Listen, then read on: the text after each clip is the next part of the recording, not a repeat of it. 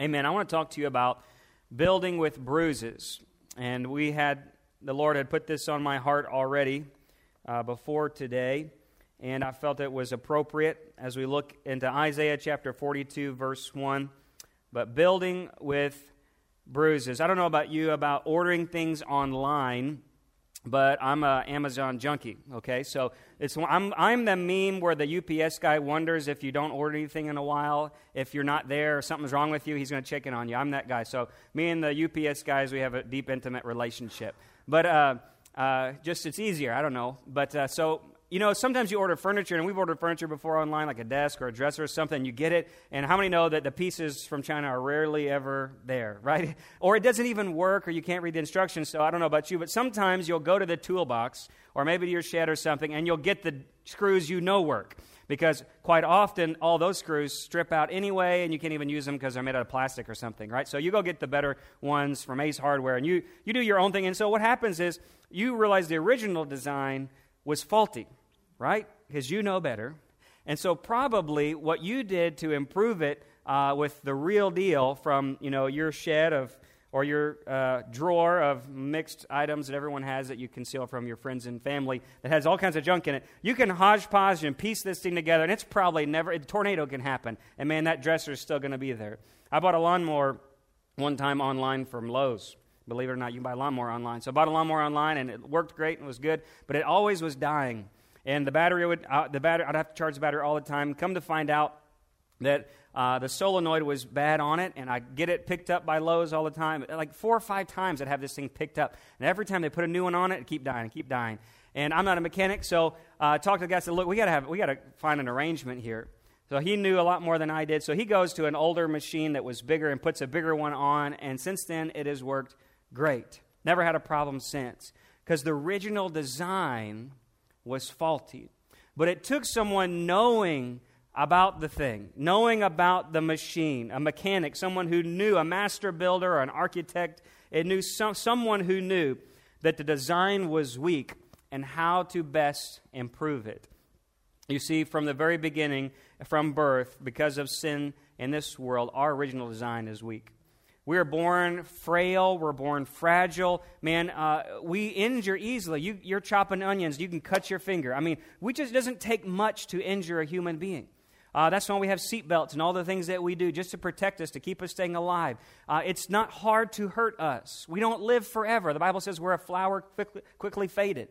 Uh, it doesn't even take much to hurt us emotionally or physically or mentally or emotionally. Man, we carry injuries around with us throughout our entire life from things that from our childhood. Those, Im- those images or those problems are still there. We're even so easily injured that if we have a bad experience at a drive through, it affects us all day long. Somebody say amen. I mean, that's how easily injured we are physically, mentally, emotionally. So there's a problem with our design. And I want to talk to you about that master builder that can come to us and build us in our broken pieces. Have you ever had moments in your life where you have just been holding on by a thread? Have you had those moments where you feel like you are about to burn out? Everything piles on and piles on and piles on, and how many know 2020 is that year for many people, myself included? So, one more thing, God, and I'm done. One more thing, and that's it. And we go through those moments in life, but God builds better with broken pieces. If there's anything I want you to remember today is that is God builds better with broken pieces. Let's look at that. Isaiah chapter 42 verse 1. Let me give you the background. God had desired to use Israel to reach the world. And this nation of Israel had a civil war and was divided. They turned inward. They turned to man's kingdom as an example of how to build God's kingdom. They started exalting pride and power and pleasure as the human ideal that we should lift ourselves up by our own bootstraps. We should look to other nations on how we should be powerful and build up our military and, and exalt one another, and the rich shall be the mighty. And they begin to build up themselves.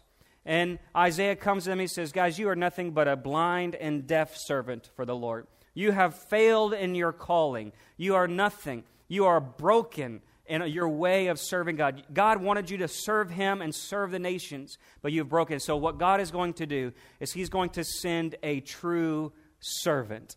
His own servant, He's going to send. And He's going to show you what God is really interested in and what God is, His kingdom really looks like and what God uses to build His kingdom. And that's bruised and broken people. If you're there in Isaiah 42, somebody say, Amen. All right. Isaiah chapter 42, verse 1, he says this Behold, my servant. Everybody say, My servant. Behold, my servant whom I uphold, my chosen one in whom my soul delights. I have put my spirit upon him. He'll bring forth justice to the nations. He'll not cry out or raise his voice, nor make his voice heard in the street. And this is the key verse for today. Verse 3 A bruised reed he will not break, and a dimly burning wick he will not extinguish. That is, that's the underlying verse for today. That verse has been in my heart for weeks. A bruised reed he will not break, and a dimly burning wick he will not extinguish. What does that mean? But let's go on. He will faithfully bring forth justice. He'll not be disheartened or crushed until he's established justice in the earth, and the coastlands will wait expectantly for his law. Thus says God the Lord who created the heavens and stretched them out, who spread out the earth and its offering, offspring, who gives breath to the people on it and the spirit to those who walk in it. He says, I am the Lord. I've called you in righteousness. I will hold you by the hand and watch over you. I'll appoint you as a covenant to the people, a light to the nations, to open blind eyes, to bring out prisoners from the dungeon and those who dwell in the darkness from the prison. Does that sound like anybody to you? Sounds like Jesus, doesn't it? Let me give you a couple of things real quick. He says, number one, this is my servant. What does it mean for servant? Servant. There's a story in Matthew chapter 12 where Jesus is on the Sabbath day. He comes to a man with a withered hand, and he comes up to him and he heals the man's withered hand on the Sabbath day. Well, this makes religious people mad because you're not supposed to work on the Sabbath, and they had added so many laws and addendums to the, to the traditions of their uh, ancestors that they said they can't even heal anybody on the Sabbath. And Jesus rebukes them and he says, Man, if your sheep is injured or falls into a well, wouldn't you even help your sheep on a Sunday, on a Sabbath day? It would be Saturday for them, a Sabbath day. He says, Well, how much more valuable to God is this man than a sheep? And Jesus began to turn on their head the religious things of building up ourself and building up pride and kingdom and power uh, in man's kingdom. And Matthew immediately quotes our text from today, because this is very important. He immediately quotes the verses that we just read in Isaiah. And he says, My servant, he'll bring forth justice to the nations, he'll lead justice to victory, and in his name the Gentiles will hope. You see, Jesus came for you and for me to bring justice. You and I were without any hope for justice. Man, we, we, if you examine your life and you realize how weak and fragile is, you realize how injured you are, you realize what is any hope over death in your life, that if you were to face death by yourself, man, there would be no hope. That you, you know you are a sinner. I know I'm a sinner. That there is no case for justice. I am guilty, condemned to die a sinful death and to go to hell without God for all of eternity. That is my natural condition. That is what I have been born in this life as. And Jesus comes and he conquers death. In Isaiah 53, it says that he wouldn't just come as a servant, but he would come as a suffering servant. And his body, Isaiah says he would be pierced for our transgressions, crushed for our iniquities, chastening for our well being. And while men all in Jesus' day were fighting for power, Jesus says, But even the Son of Man did not come to be served, but to serve and give his life as a ransom for many. God says, I'm sending you people who don't deserve any justice. I'm sending him to take the justice that's due you. Think about that today. If you were to go to court alone, apart from God, apart from Jesus, you'd be condemned. And Jesus comes to bring a justice. And I'm thinking, God, this justice isn't even the right word here. It's really judgment. And one translation even says judgment. It's that, no, I, I, he came and I could have been judged, but yet he came and he bore my iniquities, he bore my sorrows, he bore in his body on the cross all of the judgment that was due me so that I could have justice. Somebody say amen. That's the good news. And he says, This is your hope. And so, like this, if you are like an I today, we are like that withered man. We are like that hand. And, and it's Sabbath day, and, and man has pushed us aside. And, and man, maybe your life feels apart and withered and dried up. And like, what hope is there? This hand is useless. My life is useless. There's nothing I can do. There's no good in me. Man, and if you were to set yourself up against the worldly standards, maybe we're not as pretty as the world, maybe we're not as rich as the world, we're not as powerful or as wealthy as the world. Who am I, some somebody in the middle of central Louisiana, who am I to the nation's rulers and Hollywood's elites? I'm a nobody. But Jesus comes in the middle of a day of nobodies and he says, Man, that person who's withered up and dry, and everyone says it's useless and you shouldn't even touch him, he touches that withered life and he makes it new. He brings justice when we've been pushed aside, when there's no hope. For those who realize I'm not going to make it without Him, Jesus takes hold of that broken life and brings new life. He's a servant. Number two, He's a gentle king. You've heard of hostile takeovers. We live in the day of Enron and all these major corporate failures and all these things. Hostile takeover, that's where somebody wants to buy a company, so they try to buy off all the shareholders and undercut that company, or they'll try to buy out the management or take out the management, fire them, or however they can do it so they can get enough play in that, that business to take it over. This is happening all over the world today. Instead of a hostile takeover, Jesus would bring a gentle takeover. Watch this. The rulers of this world, think about it, have all since the beginning of time have paid for their palaces, their statues with the blood of oppression. Through violence and murder and war, nations have been built and established. But Jesus said in John 18, My kingdom is not like the kingdoms in this world. He's a different kind of king. Somebody say amen. He's a gentle Jewish car. Think about this gentle Jewish carpenter. He did not cry out in the streets demanding allegiance. He did not cry out in the streets demanding notoriety. The Bible says that he was comely, that he was not someone to be uh, admired, that he was just something, even, the Bible says he wasn't even handsome in appearance. That even though crowds drew to him, he often withdrew himself alone to pray. He would heal people mightily and he would say, Don't tell anybody. He was not about building himself. This is the King of the universe, the one who deserved all praise and power, who angels bow down 24 hours a day from the beginning of creation to the end of it all. They will sing, Holy, Holy, Holy. And he comes and he makes himself of no reputation. When Herod was exalting himself, when Pilate was exalting himself, when his own disciples were saying, Lord, who can I be at your throne? Can I be first in line in heaven? Jesus says, You can have it if you want to drink from the cup of suffering that I drink from. He comes as a gentle king. He was not, though, without power. This gentle king would create the most powerful kingdom on the face of the earth. Everywhere he would step, light would shine in the darkness. Everywhere he would step, demons would flee. People who passed by him, even touching his clothes, would be miraculously healed.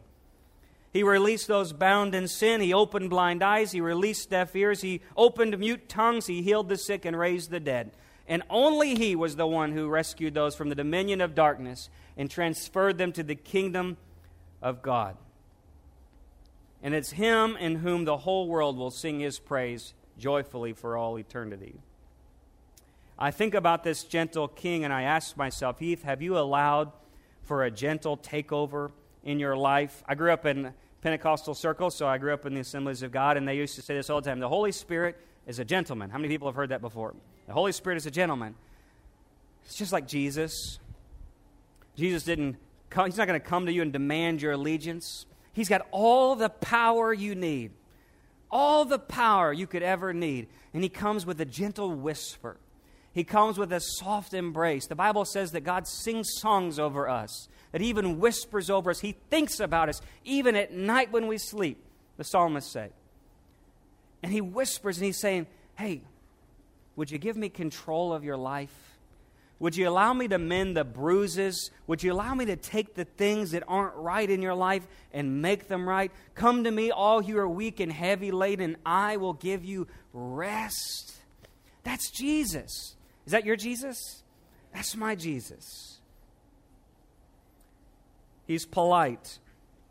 Have we surrendered our life to the gentle moving of the Holy Spirit? You see, sometimes we're looking for power, we're looking for demonstration, we're looking for a takeover, but maybe God wants to do a gentle takeover in your life. Maybe He just wants to speak to your soul who He wants you to be, tell you His love for you, and just allow you to surrender the reins of your life to the gentle control of this Master. He's a gentle King. And lastly, he likes to deal with bruised reeds. I uh, took some counseling classes recently and uh, child on child abuse and domestic abuse, and one of the things we learned was uh, the color of bruises can indicate uh, the severity of the injury.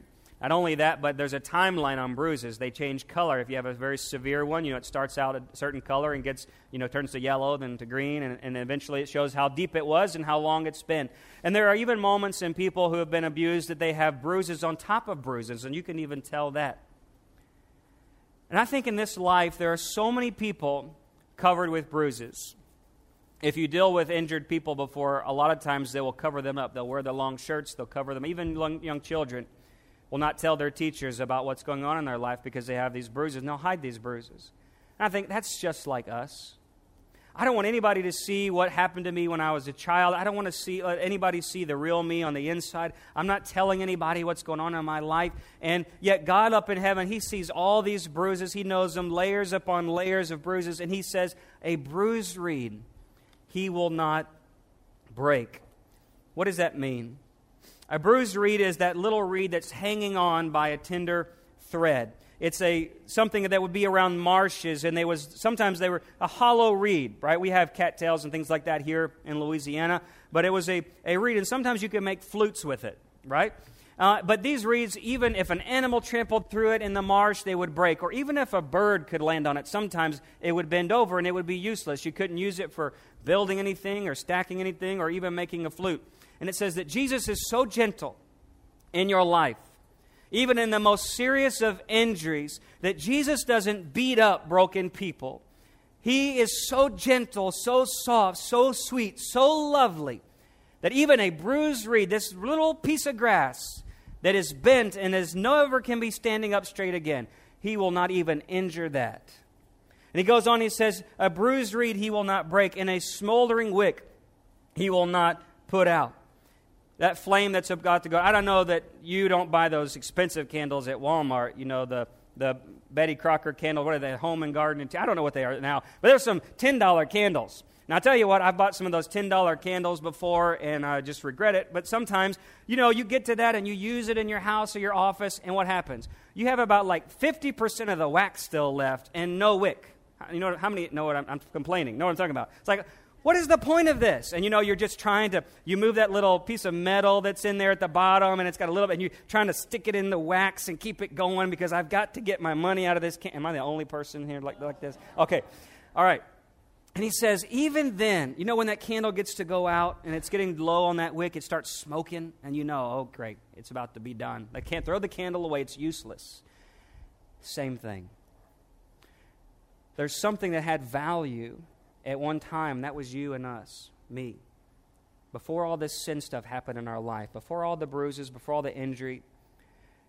And a lot of times in this world, they just say, well, just throw that candle out. It's useless. What's the point of keeping it? He says, I won't even put out a smoldering wick. Why? Man, He is the flame of the Holy Spirit, He is the refining fire. He is one that blows through us with a gentle breeze and lights a flame in our life. And maybe today you have been hanging on by a thread like a bruised reed. Maybe today you have been at your wits' end and you think, man, if one more f- breeze comes in this life, one more f- thing just blows through here, man, I'm going out. This is this this wick is done. This life is over, or my emotional state. I just whatever it is, man, I can't take any, not one more event in my life can I take. Jesus builds better with broken pieces. He builds his kingdom on people just like this. Everybody wondered, what in the world, what is this Jesus doing? Going to tax collectors and prostitutes. He comes to grieving widows whose son is being buried, and he says, Don't weep. And he raises her son from the dead. sinful women begin to wash his feet and they say, Put them away, put them out. And he says, No, let her rejoice, let her worship. This is the kingdom of heaven. Just like that, these people are the kingdom of heaven. This is what church is all about. Are you with me today? This is what church is all about. This is the character of our God. He builds the most powerful nation in the world with broken people. Welcome to the broken. That's what we're all about. That's what this ministry is all about. That's what our church is all about. It's okay to be broken because Jesus builds the best things with broken pieces.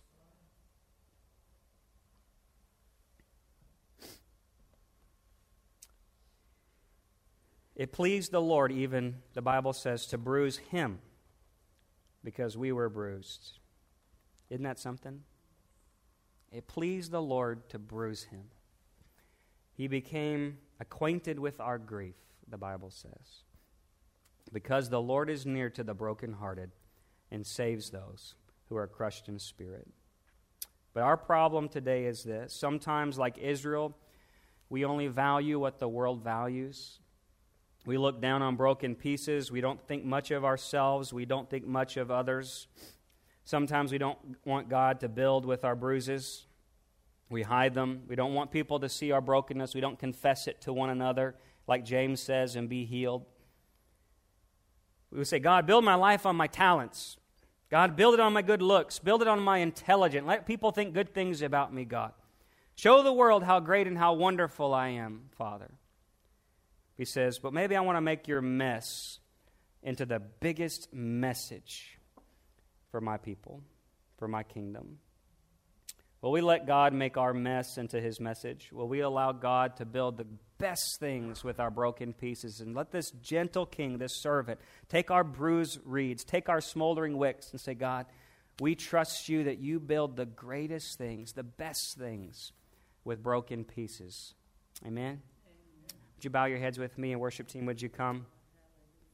Father, we come to you today as broken people. Lord, and that's okay. God, we know that, uh, Lord, this has been a hard year for many people. Many of us, Lord, there are people in our church losing jobs. We've lost a dear friend this week, Lord. We have many things we're going through with the riots and the violence, and, Lord, in the streets, Lord, the anarchy ruling our country. God, with this epidemic, this virus plaguing the entire world, Lord, who else but you can bring something great out of this broken mess? Who else but you can restore the soul? Who else but you, Lord, can take a broken and messed up life and make it into one of the greatest stories? God, here we are, Lord. Father, I'm praying that we would realize, Lord, the value that you see in broken people. God, that this church, this, this kingdom that you have, Lord, is all about building on the lowly, those who are poor in spirit, the meek, Lord, that's who's going to inherit the kingdom of God. And so, Lord, we identify as that, Lord, that we are nothing without you. Lord, don't build on my pride, don't build on my talents, don't build on my power or my intelligence.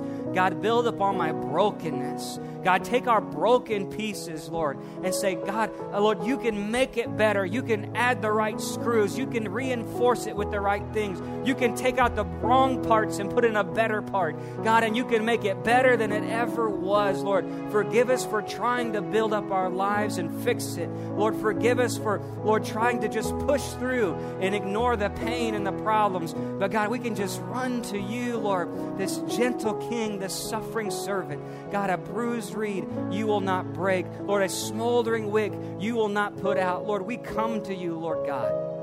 Lord, us who are weak and weary, and say, Lord, give us rest. Lord, give us peace. God, do in us what you want to do. Build something great out of Sanctuary Family Worship Center. Build something great out of these lives, Lord, that are here today. God, let us see your kingdom come, your will be done. God, it is not about us, it's all about you. What can Jesus do with our lives? What can Jesus do with our lives? God, we welcome you in this place today. Lord, I know this message is just for today. God, you put it in my heart, Lord, earlier this week, Lord, not knowing what today would be all about. God, I know today, Lord, you want to do something special in us. God, you're going to get us through the next days, weeks, and months. God, I pray increase. God, in our minds, in our hearts, in our finances, I pray increase, Lord, in this church. God, against all the things that would be dark and depressing and discouraging. God, we speak light in the darkness. Lord, we speak hope in hopeless places. God, we speak rejoicing in the times, Lord, after mourning is over. God, we, we speak that there is a coming rejoicing, Lord. God, Lord, bring, a, bring that peace that only you can bring. We ask you to do it even now in this moment. You're here today and you don't know the Lord Jesus. God, you can do that. It's all about Him. It doesn't take a special prayer or someone doing something in your life. It's between you and the Lord. to Say, Lord, I repent of my sin. I receive Jesus Christ as Lord and Savior of my life. I ask you to fill me with the Holy Spirit. You believe that He is who He says He is, and He wants to do what He wants to do in your life. You just surrender right where you are right now. Ask the Lord to take away your sin, wash you white as snow, and surrender your life to Him. And pray for that born again experience where the Holy Spirit's going to come in your life Everything is going to be made new. You're going to sense something living inside of you, and He's going to begin to talk to you and put a fire inside you that was never there before. Not something religion can conjure up, but only something the Holy Spirit can do. And if you're here today and you are hiding bruises upon bruises, you don't even know what color you are anymore, if you feel like you're about to burn out and blow out, we just surrender to the Lord ask God to build something great. You know by faith that He will. Would you stand with me today? We're going to worship the Lord in the next few moments in this song, and let that be your altar. If you want to find a place to pray, you're welcome to do that. You want to stand there or sit at your seat?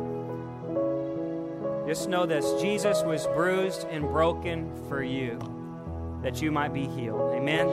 Let's sing this song together.